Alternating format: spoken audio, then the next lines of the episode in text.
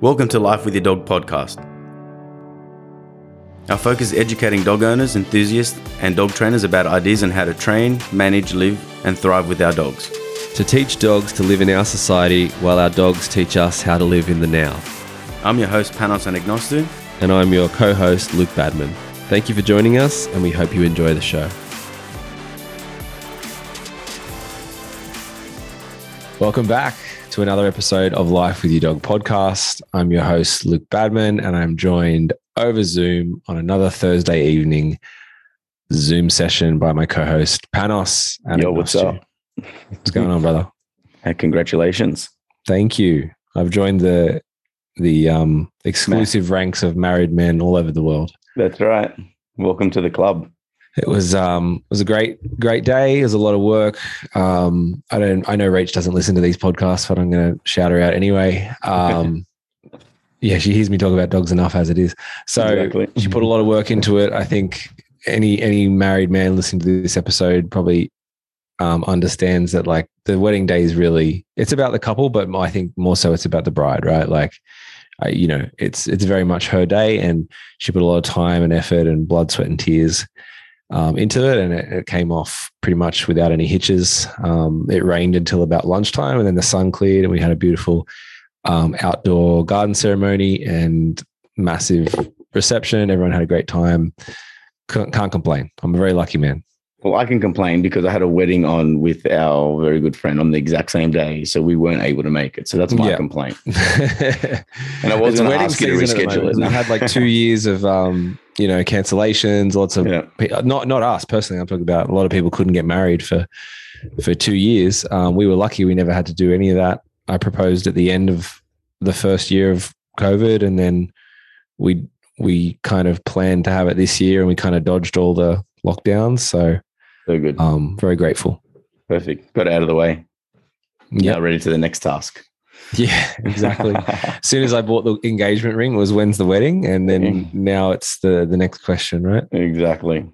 Don't annoy Luke. Don't when you see him, don't ask him because it's annoying. Mm. you wait for the good news to come. Well, today's episode, I thought we should, and it's kind of like piggybacking off last episode, talking about good dog training is about planning the next 10 to 15 steps. And in saying that, it's like doing good anything. If you're a good planner, if you're, if you're in any skill building or if you're working on any project, you're everything that you're doing at the beginning is all those foundations for what's to come. And it's really important when we do start training that people don't get it right.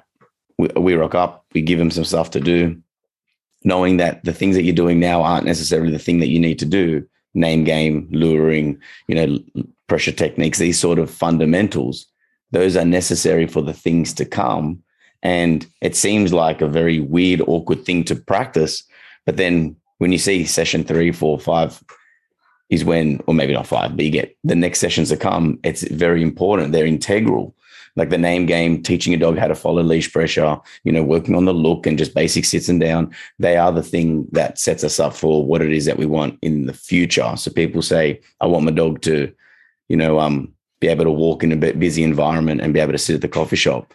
All the fundamentals that we practice at the beginning don't seem like they look like anything at the coffee shop, but it is all very necessary. Mm, it's like the um the foundations to building a larger pyramid or a brick wall, right? Like you can't have that brick wall if if one if the first row of bricks is missing, there's no wall, right? hmm Or, or even a few bricks from that row, you cannot have a stable wall, right? And so the the finished wall is like you said, the downstay at the cafe or loose leash under a, a good amount of distraction or whatever it is, right? And Well, I guess even further of a of a result would be I sit down, the dog just hangs out, just Yeah. happens to lay down because he knows we're going to hang out here for a while without Mhm. even any formal command. I guess that would be even the end end result, but it has to become a habit first, right? yeah, Like as you're saying, Yeah. And sometimes when you're doing those really basic things, it's hard to imagine that that will, you know what I mean? Like the, the, the. Yeah. the mundane nature of some of the really basic stuff that we teach clients. It's hard to kind of put the pieces together in their mind, possibly like that, what that's going to lead to down the track. They're like, oh, well, do you, why are we learning this kind of basic stuff? Right. Yeah, and I and I like look, um and I'm, I'm sure I express this heaps of times, but I always like those the why, why, why. What are we doing? The what are we doing is the thing to do. But if you understand the why, then any how and what is possible. And I think I've, i think that's been the theme for like the last even three or four episodes now.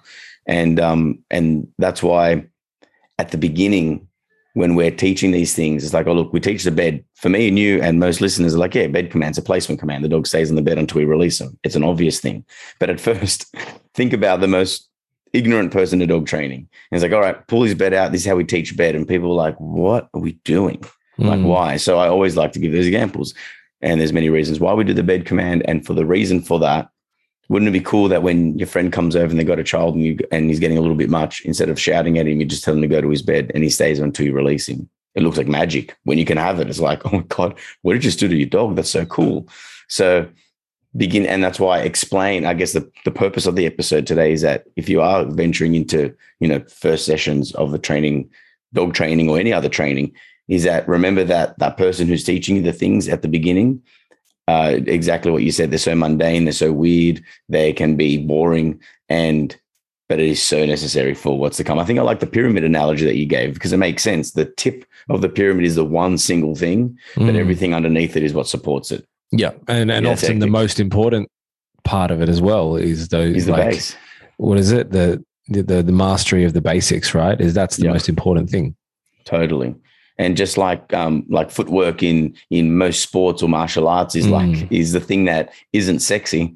You the know? drilling, no one no yeah. one likes to drill, right? No, totally. Like you know, you want to learn how to slip and throw a jab. Well, slipping and jabbing is the exact same movement from the hips and the legs. You're doing the exact same thing. You're just moving your shoulder in one in, in, in two different directions. So I guess that's why even you know the elite boxers are still practicing slipping and jabbing and and you know doing left right combinations. They're like the thing that you practice when you go to the boxing class with with the mums. They're doing the the same things but obviously not doing the same thing. You know what i mean?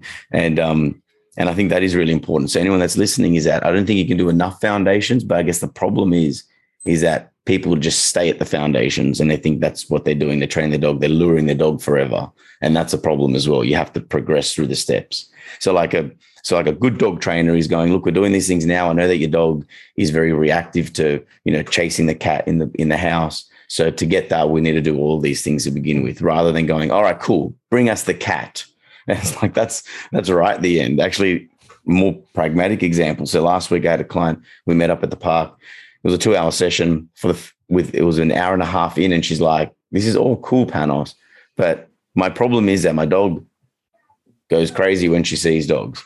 And I'm like, "Listen, you can't even get your dog under control, and there's no dog here. So let's mm. get her walking nicely, following her sitting down, and looking at you, which the dog knew to do. But let's now um, teach you the skills so that we can learn." all the components. And of course, giving the dog a break an hour and a half is ridiculous. So we break, we talk, we chat, we do our analogies, and then we come back and work it.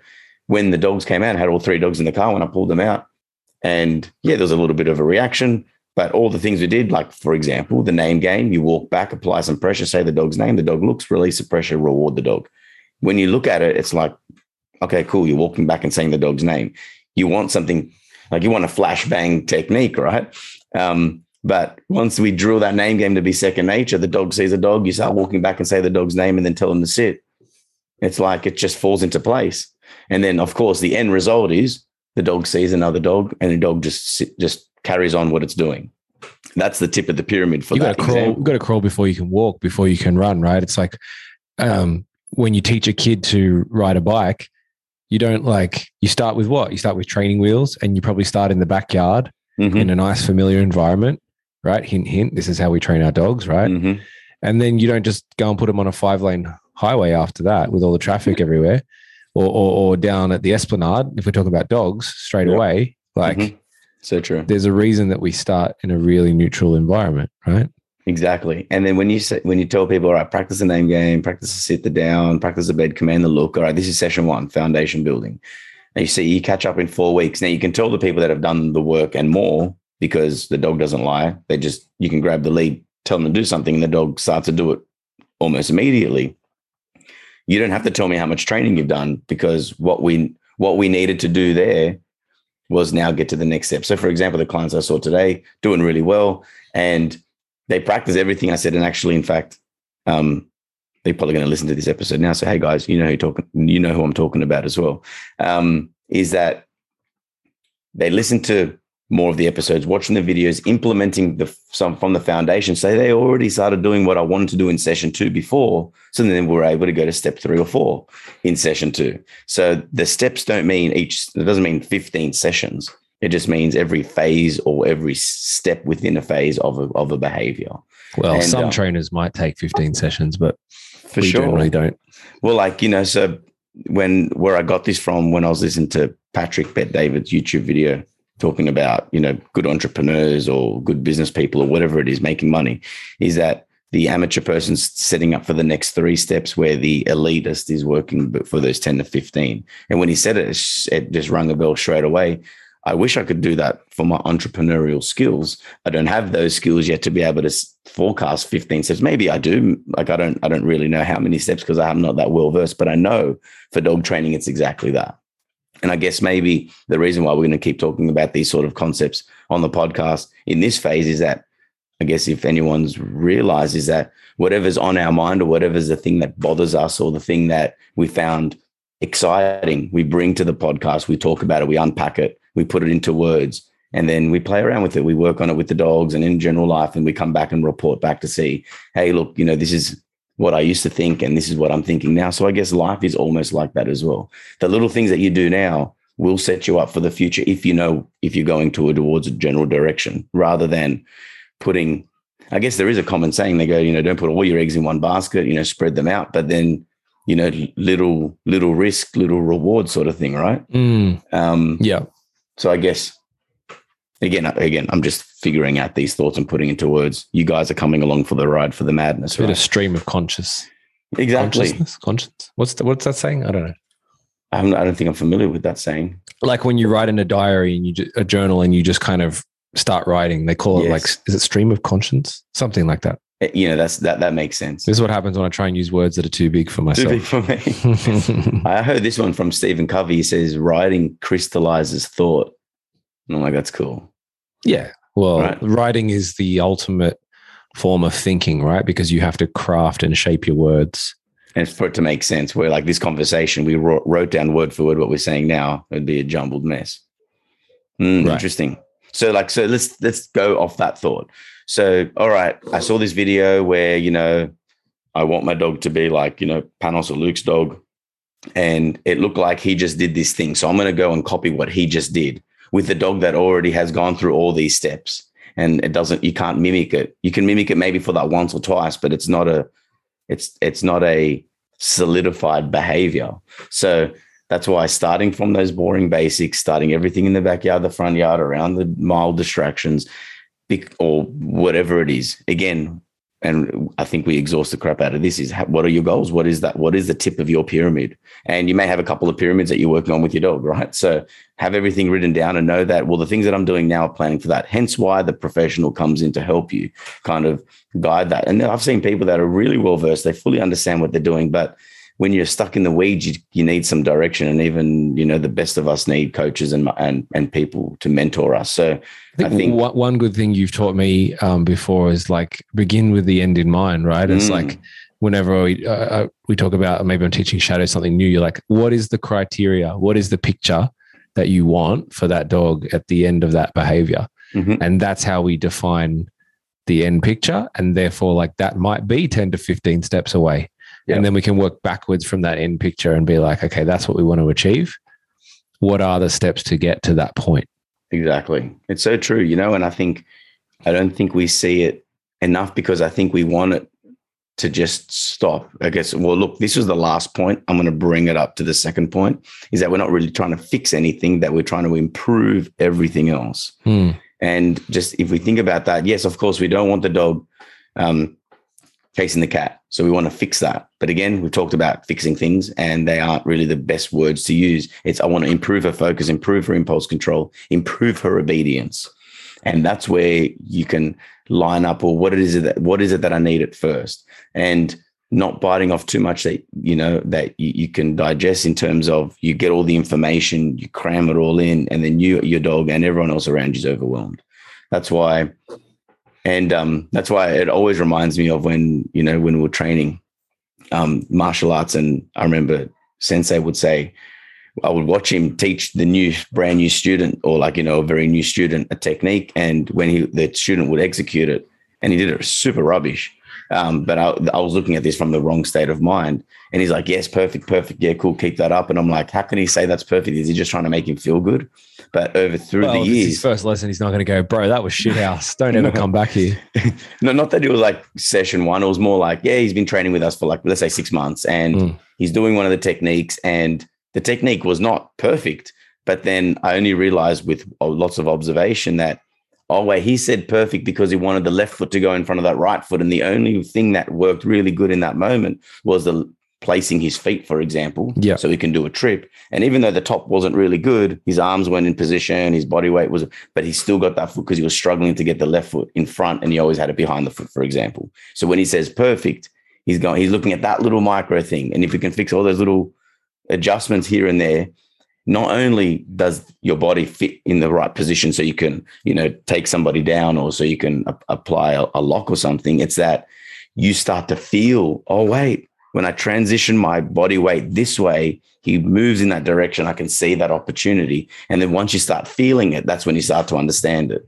And that's where that it's it does become a feeling when I'm working with the dog. I put headphones on and close my eyes and I can still manage the dog a little bit nicer on the leash, not to say ordinary walking, because it's muscle memory. It's just it's it's a feeling rather than I have to stare at the dog. And once we can kind of give that feeling to others through little tiny successes, if people are willing to stick on the journey, because some people do one session, they're going, yeah, we tried training, it didn't work. and, and that's frustrating. However, it is what Key it is. word being they tried. Well, I mean, yeah. define try. Exactly. Is Just one attempt trying? Is exactly. one attempt training? Like what is how do we define either of those things? 100%. You know, so it's it's important that don't and I guess the so the, the next point I've got here is setting up your training. So you're gonna say so your dog chases opossums and she runs she, she goes to the tree and looks up the tree because she wants to chase the possums and she knows that she's seen possums in trees before maybe she can smell them that this and during the day you don't know if the possum's in the tree sleeping because you can't see them. The dog certainly can smell it. So we would say, I don't want my dog jumping up on the trees and sniffing the tree. And I would say, and we just did this with my clients before, Ali and Maz. Um, just have to remember your names. And I know I have to ask your names again in the session. So I'm very. I bet very you didn't forget the dog's name. her name's Lady, and she's an awesome dog. Um, I never forget the dog's name. That's interesting. So um, so when we're working out towards the end of the session, we have to also know, well, let's set up the training. So we're walking back towards the car and dog was on the long lead. We've done an awesome session. We answered all the questions they had and we did some more extra stuff. Everything was really good. And right at the end, she goes up to the tree. She getting all very distracted and it was kind of hard to get her back. To call her to come in that moment would be like a disservice to everything. We've been per- per- working on really, really good recalls. Her best recall she's done so far. And that was earlier in the session to now randomly pop out a come when she was struggling when we weren't near such a high, highly motivating, distracting stimuli where she's like, oh my God, I need to get these possums. If she was struggling to do it in the middle of the park when there wasn't that distraction, what makes us think that we can get her to do a really good recall there? It'd be ridiculous. Um, we just held her back and just kind of redirected and continued, continued walking. And I say, well, the, the dog dictates the pace, right? That's the whole thing. Exactly. So then I would say, look, you don't like that behavior. So then you come back to this park at the similar time of the day and we practice recalls here. So we're going to practice and improve our recall because the problem isn't that she's running up the tree. The problem is that she's not coming back when you want her to come back when she's looking up the tree. That's the problem. So we're not going to fix barking at the tree, looking at the tree, whatever. It's about improving that recall, which means that would probably be can she recall off a stimuli like possums in a tree? That's probably you know, if we're going to talk about steps, maybe that's like step 13 out of 15 because it's a, such a high, highly motivating thing. For her to just come off that means that you need to have something e- even more motivating. And of course, you need to discourage when she chooses not to do it. But it all comes down to the dog's ability. So That's why you rather do a month of little tiny steps closer and closer to your goal rather than trying to smash them out in five times at the park. Good and point. that's and Good that's point. exactly what they did. They did everything building up to that so that we could talk more about the possum and the tree situation. Um, and again, you got to know your dog in terms of can do you reckon she'll do it now? Probably not. Maybe I'll go, here you go. And like informally get her to come close to me rather than calling that recall every time.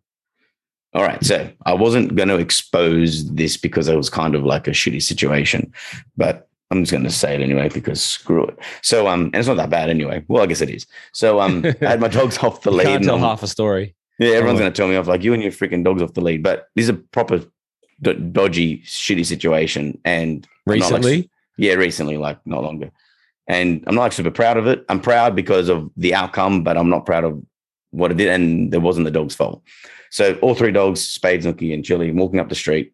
And then my road, um, at the end of my street, there's a busy road, and there's a and a, directly from there, there's a big grass area along the the bay there where I throw the ball generally for Chili. Two things that were interesting as I was walking up to the um, normally we get there, dogs just wait, cars stop, and normally I'm walking them at like ten o'clock at night. So there's not many cars. And then when they go, I say, okay, we cross the road, we and we do some training, and there's never any issues. However, as I'm walking up the street, I'm like, oh, I probably should stop crossing here. I don't want like a habit of like the dogs crossing at the same spot in case there's a miscommunication one day and a dog like goes onto the busy road. And as I had this thought, I'm walking up and Nookie's like, you know, two houses down, just still sniffing. And we were approaching this busy road, and I'm like, oh, she's so annoying. I'm like, Nookie, and if I was to be like, Nookie, come here, Urgh," she'd come to me very slowly. So I'm like, come on, girl. And I had Chili next to me. And remember the word go in my scheme of training means you're in the park, go, you're at liberty, do what the hell you got to do. Mind you, I'm on the other side of the busy road and we can see the place where we throw the ball where I tell them to go. So Nookie's there and I'm like, oh, I don't want to be mean to Nookie. I'm like, come on, Nookie, go, go, go, go, go. And as I said that, I look up and Chili's like just gotten onto the busy road. Like, I mean, he thought Yeah. I released him to go and he's not thinking about cars. So he's just stepped onto the road. I've looked up, there wasn't any cars close to him. But again, busy road. And certainly if he continued, he would have got hit by a car for sure. I look at him, I go, Chili, Ella, which is my way of calling him to come. So I go, Chili, come. He ran up to me, boom, planted his butt on the ground with enthusiasm, intensity. And I'm like, about to like choke on my breath. I clip the leash on, I give him a pat. I'm like, good boy. And I'm just thinking, oh my God, I'm such an idiot. Um, all good. And I continued walking and it was all good. So um so it Yeah. sounds like you escaped it by the skin of your teeth, pretty much. Super dodgy, right? Now What do they was- say? More more by good luck than good management, and that's a look. It's a perfect example of like, the, even the dog trainers fuck up. Like Mhm. Shadow's taken off on me before when he was younger. Mhm. It's like, what are you going to do about it? I put myself in a situation where I didn't have control of him, Yep. and he took his opportunity, and off Yeah. we went. And look, I'm gonna just like not many people, I guess, would want to like expose the fact that they make these sort of mistakes. But hey, we're giving you advice. May as well just hear my flaws as well. Like, you know, it is what it is. Now, two things I thought. First of all, I'm an idiot. I gave the command to the dog to run.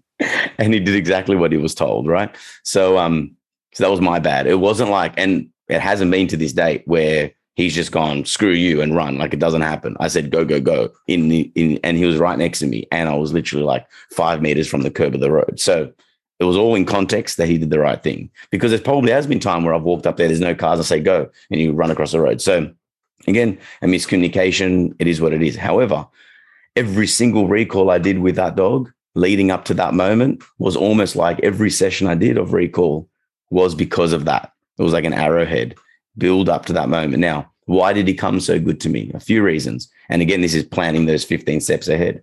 Is when I call him to come to me, but I don't need him to do it with like flashiness, drive, and intensity. I just say, here, bud. And I like I tap my leg or something. Mm. And he will come close to me. I pat him, put him on a leash, but there's no sitting at my feet.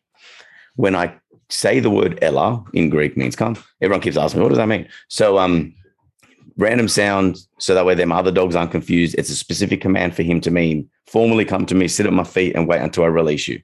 And normally at the end of that recall, I'm rewarding him with the ball, a tug. Either sometimes I will jackpot him and give him all of his dinner. Sometimes I'll give him three kibbles. Sometimes I give him a small handful.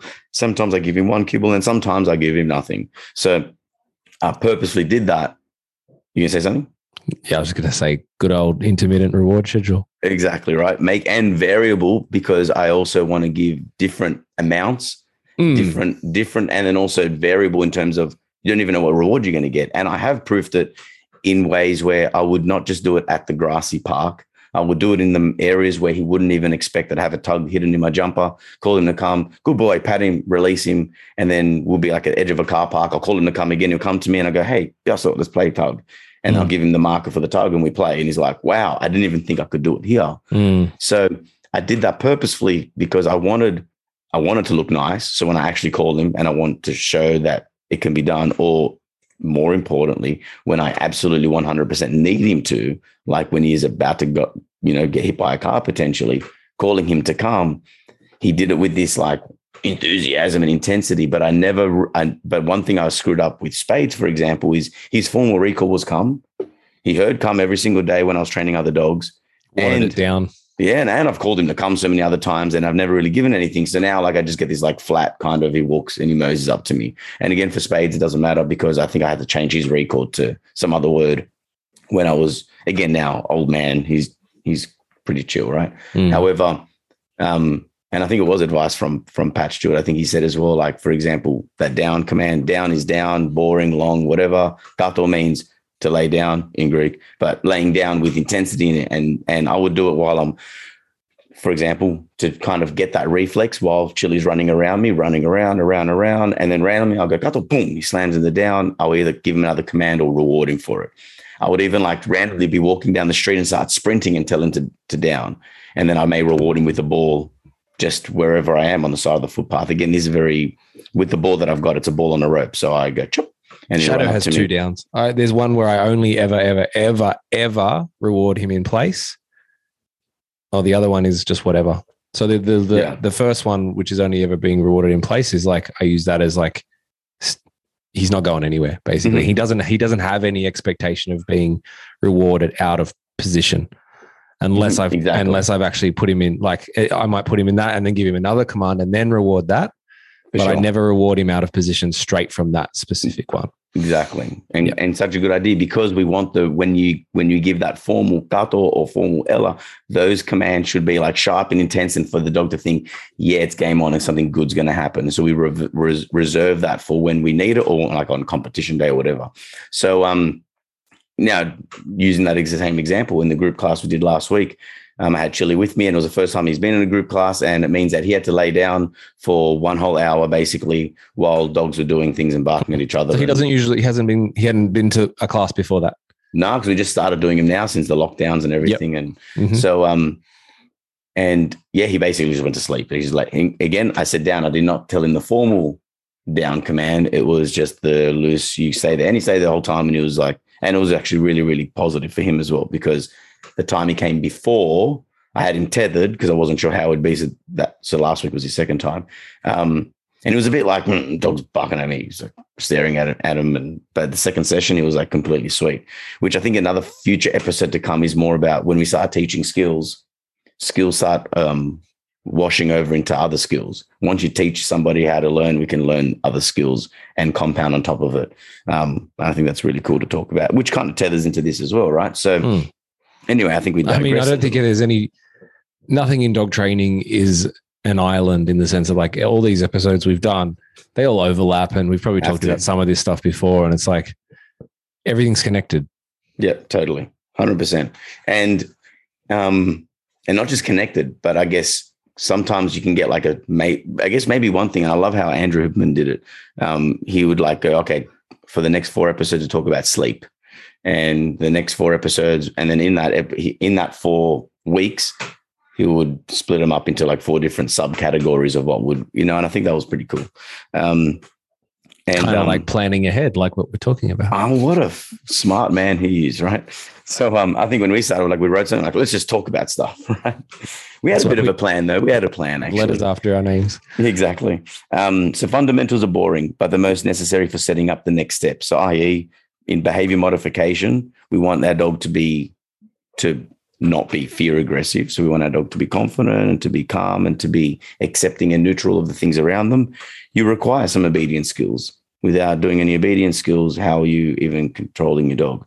Um, just like when that lady says, "Yeah, look, I get you want to teach obedience, but I just want my dog to stop biting other dogs," and I'm like, "Well, when your dog's around other dogs, what do you want her to do?" I just want I just want my dog to listen to me and to focus on me, and I'm like, and she's like, "Oh." Yeah, okay, cool. I'll see you on Tuesday. Because um, she called me to say, can we just like just do dog stuff? But as I said before, without without those fundamentals, how are you even communicating with your animal? Now, it doesn't mean that we have to teach all the behave, behaviors. Like, for example, I saw a dog today. She wanted to chase, actually, a new dog, lady's owned it for five days, and dogs chasing the cat and like full prey drive, little kind tiny Maltese poodle cross something. But um, like full drive and the cat's like freaking out. So management plans and we gave her some ideas. Now there's lots of things that I think she should be doing, but in that moment we had an hour because that's all I could reserve for for her time slot. So we go, look, I want and I want and her daughter is really well versed into dog training. So I'll go and look, I'm gonna offload some of the basics for Alicia to teach you. This is what we're going to work on managing the cat, the cat and the dog situation. However, the things I'm going to show you now are kind of incomplete because um because as I said before, we don't just chuck the cat there and show the lady how to do it. So what we did was we kind of came up with a plan. The cat was in its own enclosure and we're heaps far away, and we're just teaching her to get her dog to focus on um back onto the handler. And we had to find what that critical distance was and how many times should we do it, rather than at the moment she just had them two separate in different rooms and just alternating them, which is definitely something that you should do. But when they're together, what should we do? And a couple of fundamentals are have the dog on a leash, teach a bed command, teach the dog to look at you, and practice a name game. And everything else will start to come together. Again, all of those separately don't fix the cat thing. But if you don't have any means of control, then how can we fix the cat thing? So um, so that's where they can be boring and people want the sexy, cool, awesome technique. But um but, but we train is, we do dog training when we don't need it, or we train these commands when we don't need them so that we have them when we do need them, right? Exactly. That's the point. So the boring, repetitive, uh, do I really want to do this? You know, three to five minutes, three to five times a day. Can I really be bothered? Can I just like bowl feed the dog?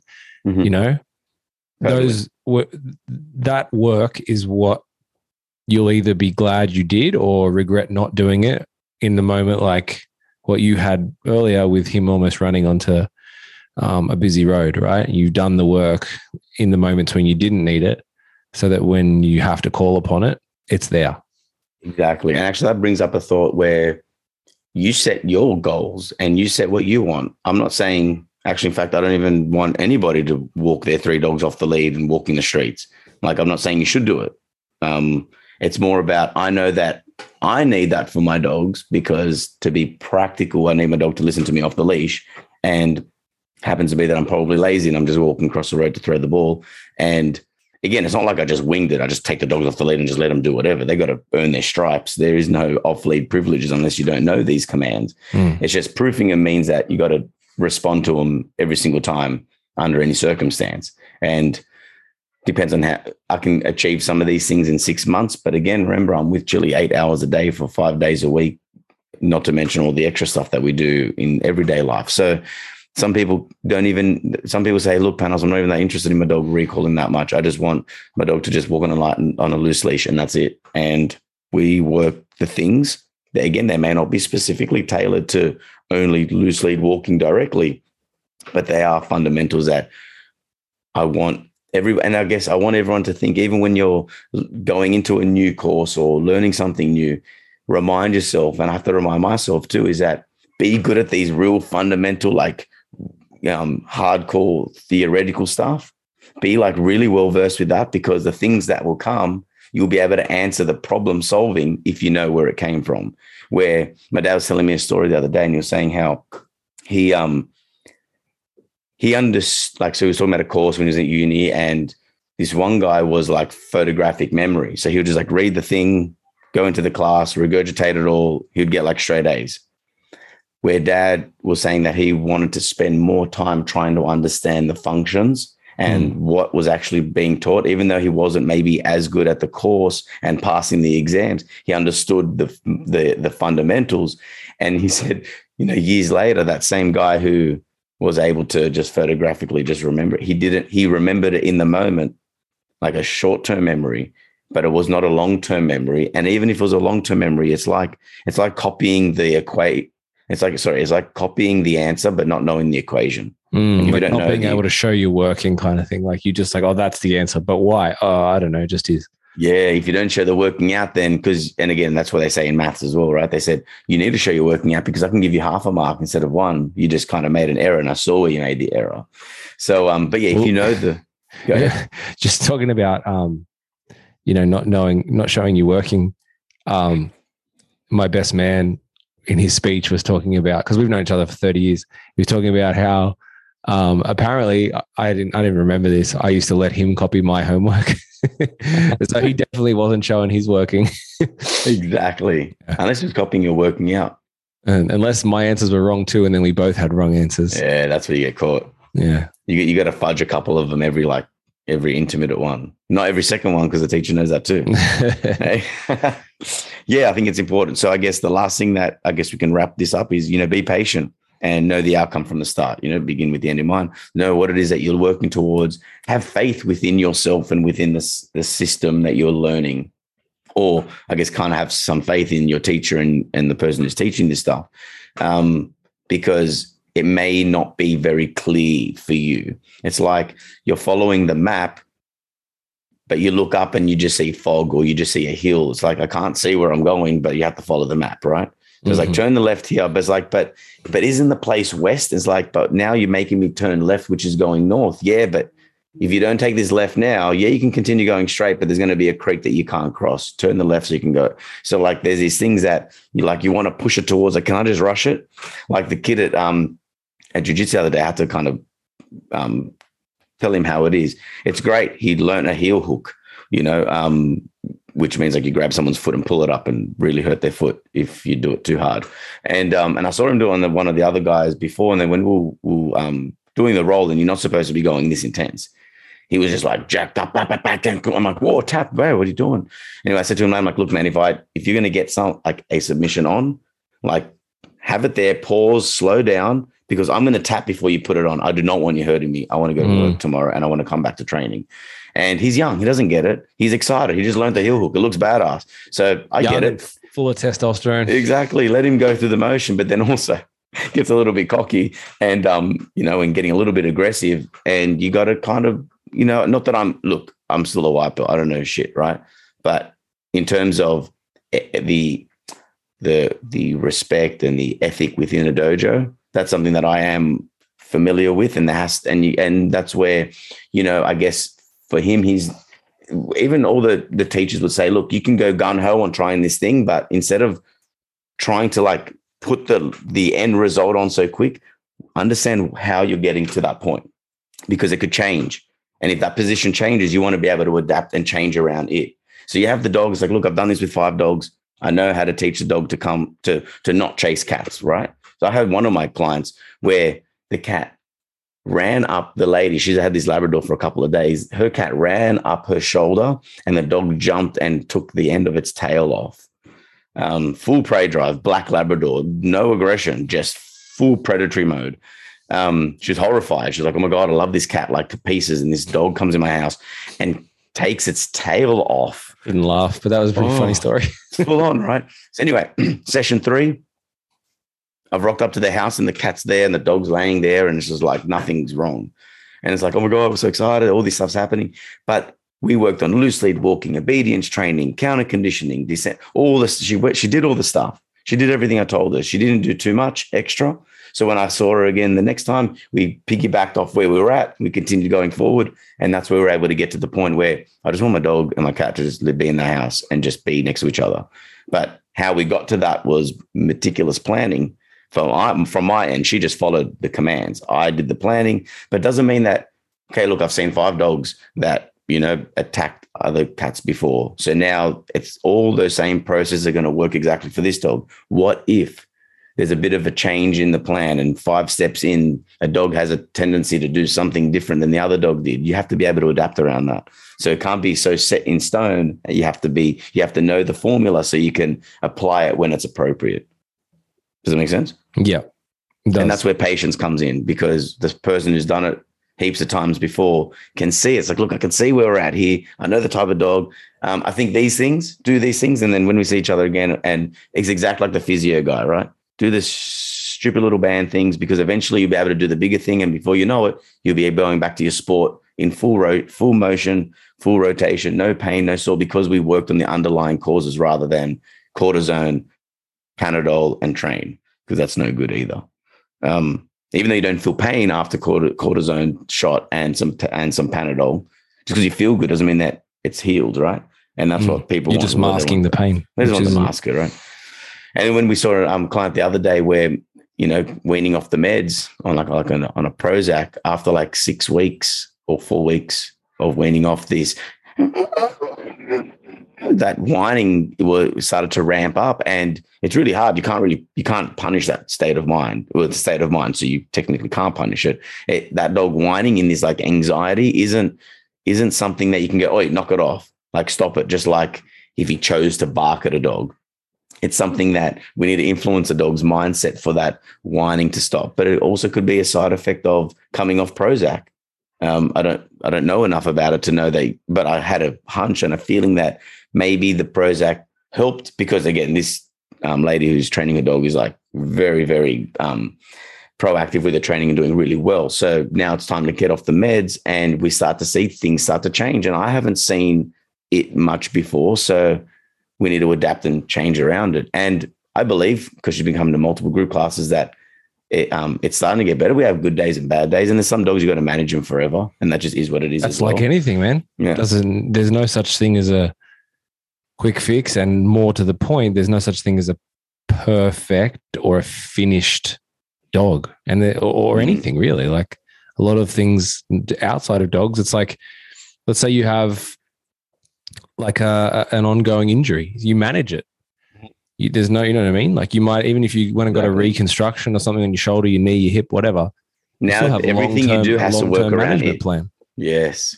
Like your warm ups are going to be different. You're getting a bit older and you got that injury, and it's like, look, I still want to do football, but I've got to do all these things. I've got to do the extra workouts. I've got to do the physio three times um, a month, and I've got to, you know, make sure I'm up to date with like, you know, getting massage and looking after my, my, the mental side of things.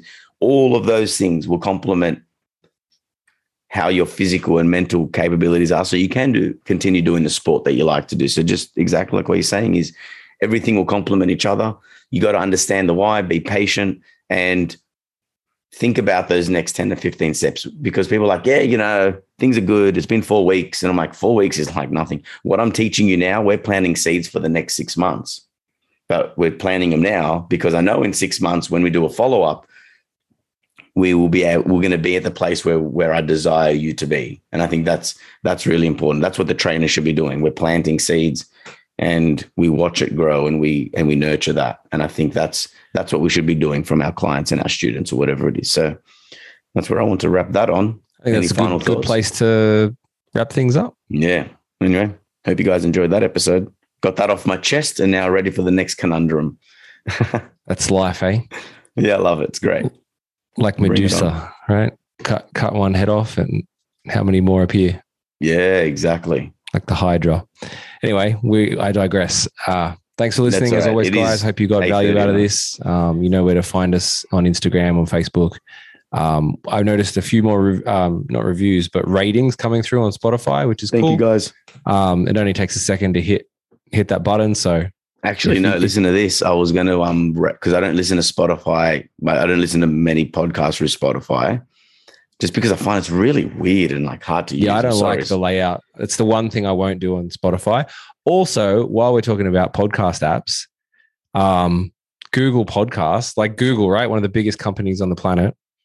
Every pretty much everything else they do is amazing. Mm-hmm. The Google Podcast app, I'm going to say it right now, is an absolute piece of dog shit worst app. What have you got ever. against it? Just shit? crashes over and over and over. That's and I, I was like, I wanted to use it for so long because it's like laid out really well. Yeah. And the layout is amazing, but it just it's super unstable. It's always crashing. And that's annoying. Anyway, so now I'm using the podcast app.